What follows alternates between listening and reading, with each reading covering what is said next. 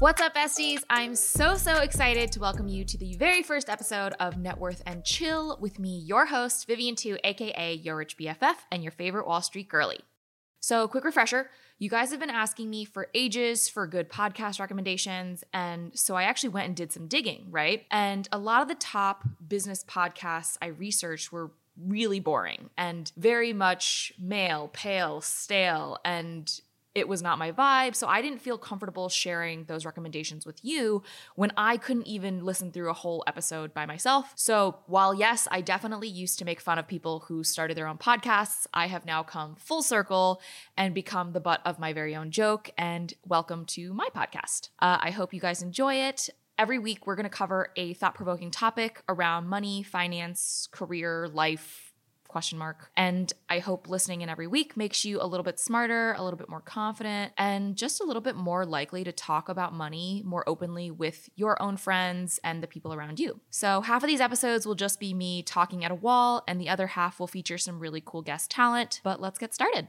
This week, I want to talk about rich people. Yes, obviously, we could not start this podcast without talking about rich people. And no surprise here, we as a society are super duper obsessed with people who have money. And we care about what they're wearing, what they're eating. Like, there's totally a reason why shows like Selling Sunset and Bling Empire and Billions and Succession are all such big hits. And this morbid curiosity can very quickly turn into hate. And this recently has manifested in a really cool and interesting way. I guess cool is not the word for it. But these days, when we see and think about rich people on TV or on the news, this is kind of messed up, but we want them to be going through it. Like, we want them to be suffering. No, seriously. Like, Think about it. You've got shows like White Lotus, which are obviously amazing. If you haven't watched, you should. But TLDR, it's an entire show of rich people going on vacation, and their vacations are either absolutely terrible or something horrible happens to them. It ranges from like infidelity to major arguments to even murder. And it kind of makes us happy to see them not have this picture perfect life that we're led to believe. So, the same way that we kind of like to see those tabloid tabloid headlines of cheating scandals or bankruptcy announcements, we are now actually watching entertainment about rich people whose lives are spiraling out of control as well. And it makes us feel good to know that even people with money, well, their lives suck too. So the theme of some of these major TV shows and movies is, you know, essentially eat the rich. But I have three kind of hot takes that I think it's really important to discuss, and I hope that you find these to be thought provoking. What's the easiest choice you can make? Window instead of middle seat? Picking a vendor who sends a great gift basket? Outsourcing business tasks you hate? What about selling with Shopify?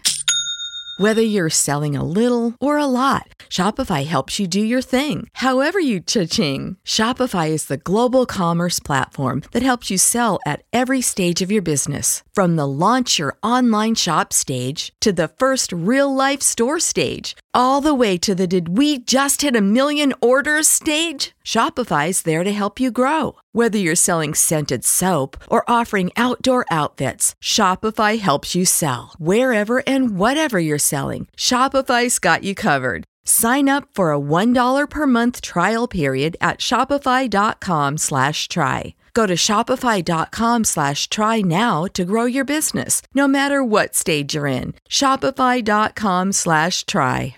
So, first off, I think we are mad at the wrong rich people. And, you know, obviously, I don't know how you guys got to this podcast, but I started my creator career creating short form video content across social media about how to budget, how to save, how to invest. And I share very openly that I became a millionaire at 27. And listen, make sure that you hear me clearly millionaire with an M, not billionaire with a B. And oftentimes, when I do share about my personal financial situation, I get a lot of these comments. And these comments are like, eat the rich, like, you suck, you're terrible, you're a horrible person, you should be donating 100% of your money to charity. And what I find to be really strange about these comments is that people don't notice the difference between millionaires and billionaires. They they lump all of these people into one big category. But millionaires are infinitely closer to being homeless than they are to becoming billionaires. And I think there's a creator who's done a really good job of illustrating this. Check him out if you haven't yet, but Humphrey Yang did a example where he counted out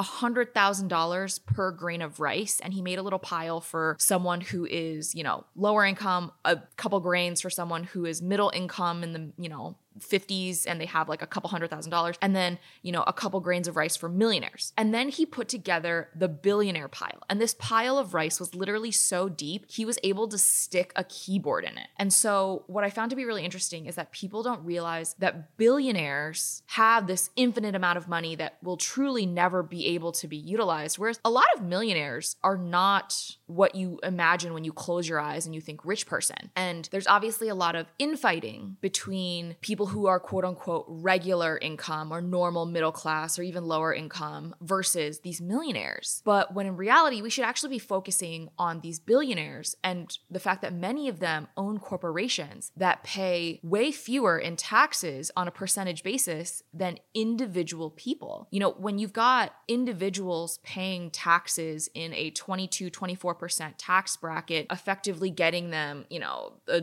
18% tax rate. And then you see corporations are paying what? Sometimes nothing, but oftentimes 10 to 15%. That doesn't feel right. I want to tell you guys a story, uh, and I think it's a perfect example. And the story is about Occupy Wall Street. This was like a phenomenon, this initiative that was happening, I want to say about like five to seven years back. And as you guys know, I started my career on Wall Street and I was a junior trader. I was an analyst on the equities desk at JP Morgan. And I was talking to my manager at the time, and he and I were very close. And I asked him, I was like, oh, did Occupy Wall Street, was that like a big thing? Like, were you guys very concerned about that or did that bother you? And he laughed and he said, not really. Because he was getting into the office at, you know, 6 a.m., 6:30 and he wasn't leaving until 5 6 p.m and you know this is a guy who is more senior in his career. And he said that the occupy wall street protesters wouldn't start protesting until 9 a.m and they'd wrap up around 2 and the only person that was you know harassed or hindered or even inconvenienced by the people who were protesting and occupying wall street were the analysts that would run out at lunch to grab lunch for their entire team. So you know imagine this 22 23 year old making 95000 $1,000 a year, which is certainly a lot of money,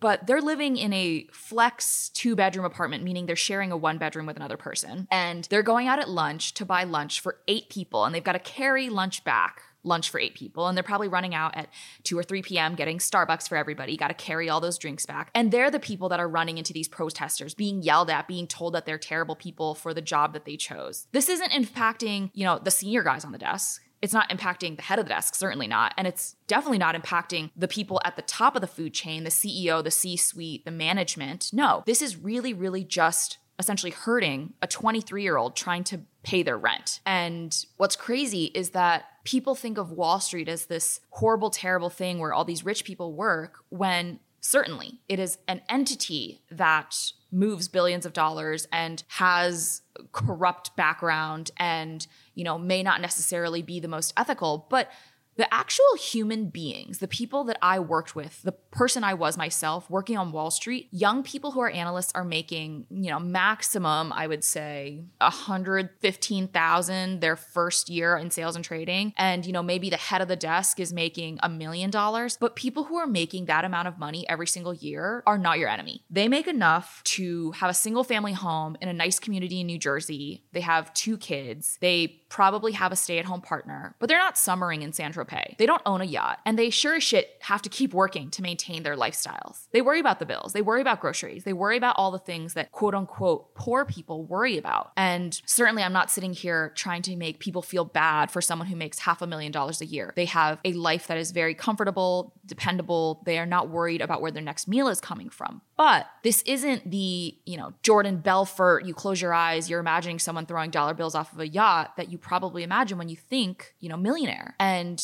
this is to kind of say that the working rich are not your enemy. And this kind of leads into my second point of we associate being rich with being bad. Obviously, I am a woman of science, so to prove my point, I actually just posted an Instagram story and I asked the BFFs, what are some of your preconceived notions about rich people? And here were the top results. They're lazy, they're out of touch with reality, they're entitled, they're rude to service people, they're cheap as fuck, they're snobby, they're stuck up, they're arrogant, they're greedy, they're scammers, and they're elitists. Like, damn, y'all really went in. And while there were a few like positive traits mentioned, like hardworking or educated or know how to invest, they were few and far between. Like, I would say it was probably a 90 to 10% split of horrible things about rich people and positive things about rich people. And as life gets harder for the middle class, this resentment for those who have a lot, it, it, grows, of course. How can it not when we watch movies like Wolf of Wall Street or the Bernie Madoff documentary, when these very rich guys were in fact bad guys. They were literally stealing from grandmas and pension funds and teachers. And, you know, of course, we have this perception because of a lot of the stuff that we see in pop culture and in media. And again, don't get me wrong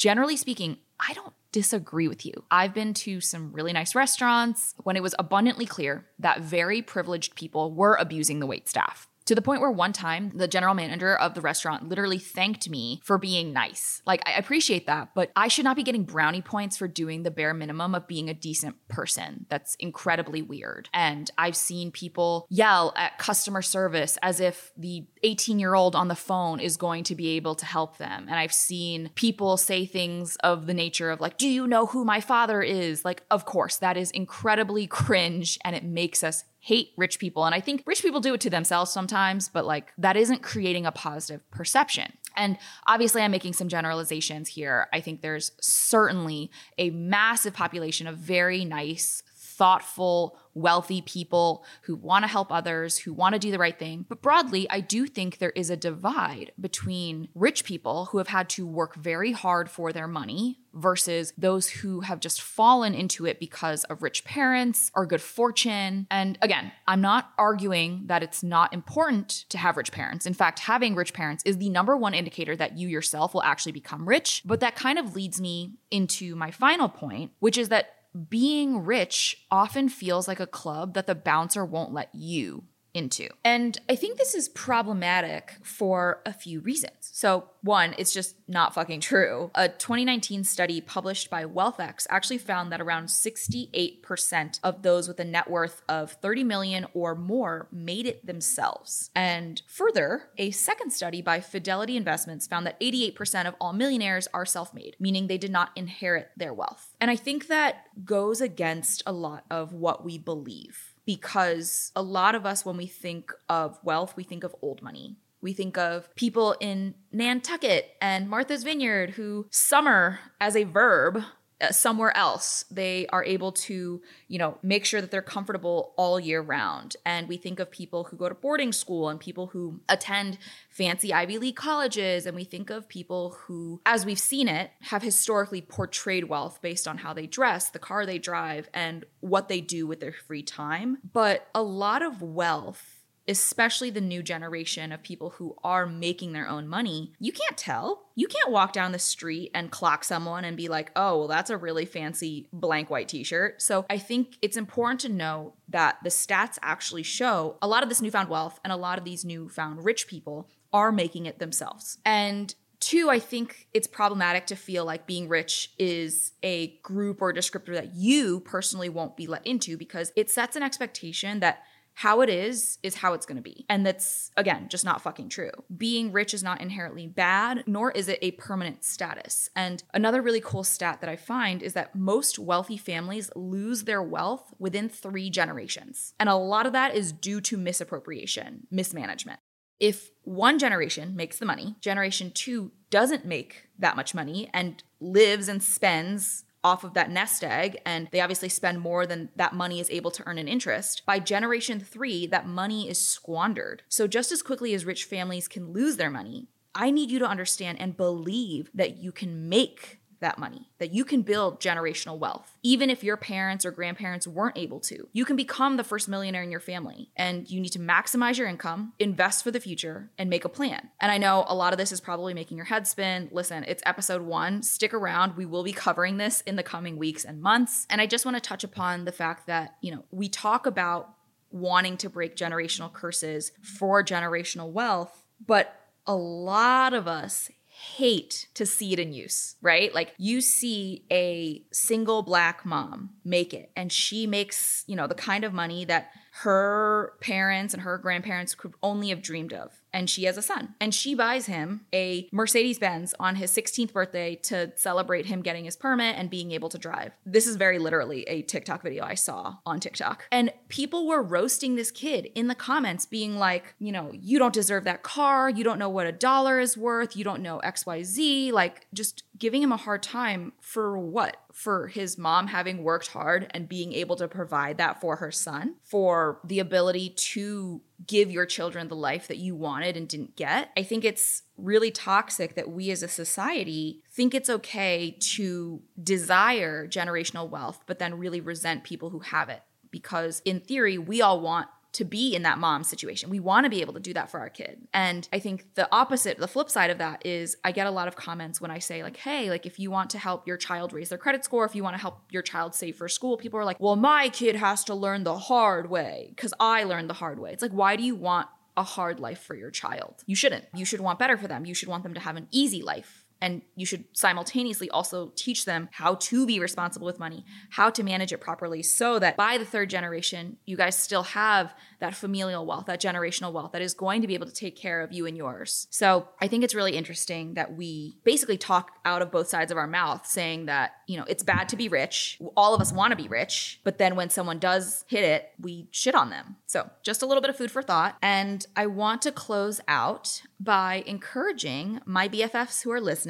to reach financial freedom, whatever that may look like for you. And, you know, for some people, that is living in an Airstream and wearing flip flops and going off the grid. And for some people, that is more traditional. You want to have the two and a half kids, the golden retriever, the tire swing, and the white picket fence home. And, you know, I think it's important to also call out that if we encourage more women, more people of color, we encourage the LGBTQ community, more marginalized group, lower income folks to get rich, to have financial stability, to have financial freedom, to be wealthy, what do you think happens? All of those people start patronizing different businesses than is the current status quo. We start eating at the local Chinese restaurant because, you know, immigrants want authentic food. We start to shop at that small up and coming LGBTQ designer store, that boutique instead of, you know, shopping at big box stores. We start buying cupcakes from our favorite local baker because she happens to also be in the PTA group and we know her and we like her. And those communities start to get more and more money. And let me tell you, nothing bad happens when we give women money, when we give people of color money, when we give the LGBTQ community and lower income groups money, if we teach them what to do with it. Because more money means more opportunity. And by teaching financial literacy, which is something that certainly we should be teaching in our public schools and we don't right now, it really allows for upward social mobility, which is something that is the entire basis of the American dream. So, key takeaways uh, one, I think we're mad at the wrong rich people. We are really, really targeting the working rich when in reality, we need to be targeting corporations and billionaires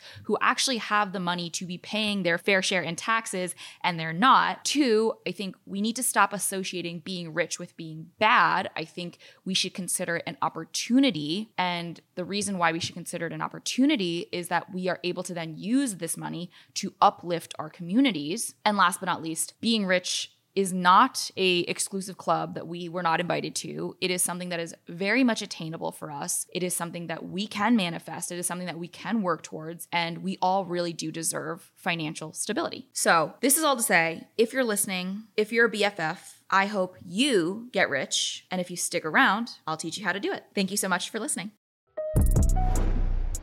Thanks for tuning into this week's episode of Net Worth and Chill. If you like this episode, make sure to leave a rating and a review and subscribe so you never miss an episode. Got a financial question you want answered in the future? You can leave me a voicemail or text me at 908 858 3410.